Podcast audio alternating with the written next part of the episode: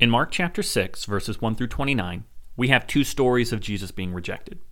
Surprisingly, the first one comes from his own hometown. Jesus, he heads back to Nazareth, where he's grown up, and as he teaches, everyone's being astonished. And they ask, where did this man get these things? And what is this wisdom that has been given to him? And how are these miracles performed by his hands? But in verse three, we're told that they were offended because of all these things. We're all familiar with the phrase that familiarity breeds contempt. And that's exactly what Jesus has right here. Or in his words, in verse four, a prophet is not without honor, except in his hometown, among his relatives, and in his household. These people, they'd seen him grow up. They'd seen him in diapers. They'd seen those awkward teenage years. This was no wise teacher who could instruct us. This was the kid down the road. And amazingly, as a result, we're told in verse five that he was not able to do a miracle there, except that he laid his hands on a few sick people and healed them. Because of their unbelief, Jesus wasn't able to do miracles there. Now that's a real important lesson on our own doubts that we have with God. If we don't believe that he can do anything for us, we shouldn't expect that he will. Faith is that all-important ingredient that makes our relationship work with God. If all we see in Jesus is a good man, a teacher of morality, or just even an exceptionally godly man, we're not going to see what he's really able to do. The next story of man rejecting God's word is in verses fourteen through twenty-nine. Here we have the story of Herod, one of the four governors over the land of Israel, and we're told that he's just had John the Baptist executed, and all because John kept rebuking Herod for marrying his sister-in-law, a big no-no in Jewish law. Now, John the Baptist, he had spoken to him often about this sin, and Herod obviously had a lot of conflicting feelings over this.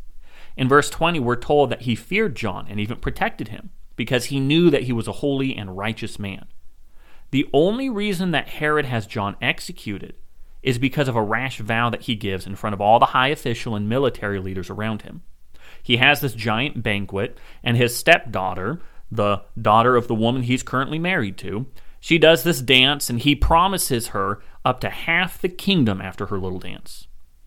She, being prompted by Herodias, the woman that Herod's not allowed to be married to, she asks for John the Baptist's head on a platter. And he can't refuse because of all the social pressure around him.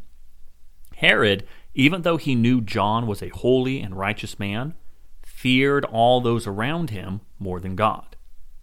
So we see that people reject God for all sorts of reasons. They deny his divinity and make him into just a regular person, or they cave into social pressure, or they just don't like what Jesus has to say. But nobody denied that John and Jesus actually preached wisdom or were holy and righteous men. What they didn't like was that they had to change their lives when confronted with the Word of God. The next major story we have in Mark chapter six is the feeding of the five thousand. Jesus is out in the wilderness with his disciples to catch some R and R when the crowds catch up to him. Feeling compassionate, Jesus instructs his disciples to feed them all. In verse thirty-seven, "You give them something to eat," Jesus says to them. They said to him, "Should we go and buy two hundred denarii worth of bread and give them something to eat?" He asked them, "How many loaves do you have? Go and see."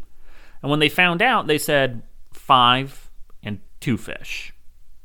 Well, five loaves of bread and a couple of fish aren't going to do much for five thousand people. But that never stops Jesus from doing his work. And so he instructs them all to sit in groups of fifty, and through this amazing miracle, the bread and the fish begin to multiply, so that after the masses are fed, each apostle is left with their own overflowing basket of leftovers. This story is really reminiscent of an Old Testament story we read of in Second Kings four, verses forty-two through forty-four. We read there that a man from Baal Shalishah came to the man of God with his sack full of twenty loaves of barley bread and from the first bread of the harvest. Elisha said, "Give it to the people to eat." But Elisha's attendant asked, "What, am I to set this before a hundred men?" "Give it to the people to eat," Elisha said, "for this is what the Lord says, they will eat, and they will have some left over." So he set it before them, and as the Lord had promised, they ate and had some left over. So what's the connection we're supposed to see here? Well, in the Old Testament story, the bread was from the first harvest, and as such, it should have been offered to the temple. But the prophet Elijah is consistently condemning institutional worship in his days. The true worshipers of God, who aren't corrupted by the worship of idols, they're out with him in the wilderness. The true believers of God are with him, not in the temple.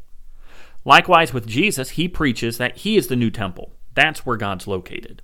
The presence of God wasn't in a building, it was with Jesus. So the true worshipers of God weren't to be found offering sacrifice in the temple complex, but following Jesus in his sacrificial living. And God would take this small group that followed Jesus, and he was going to turn them into something impressive. Many would be disappointed that only a small remnant would follow Jesus, but the miracle itself points out that God can work miracles with whatever he's given, even if only a bit of bread and two fish. The last story we'll look at today is also connected to the feeding of the five thousand. The disciples have been sent away by Jesus, and they're caught in a storm while crossing over to the other side. Jesus, meanwhile, is just miraculously strolling by on the water. Now, this understandably terrifies the disciples, and when Jesus gets into the boat and calms the storm with them, we're told that they're astounded because they had not understood about the loaves. Instead, their hearts were hardened. So what were they not understanding about the loaves that would have helped them in the storm? Well, they should have understood that through Jesus, they were in the direct presence of God, the one who created the heavens, the earth, and the seas, the one who spoke to the empty and watery void of Genesis chapter one, verse two, and created something good. When you're with Jesus, you're with God. So why worry about anything else?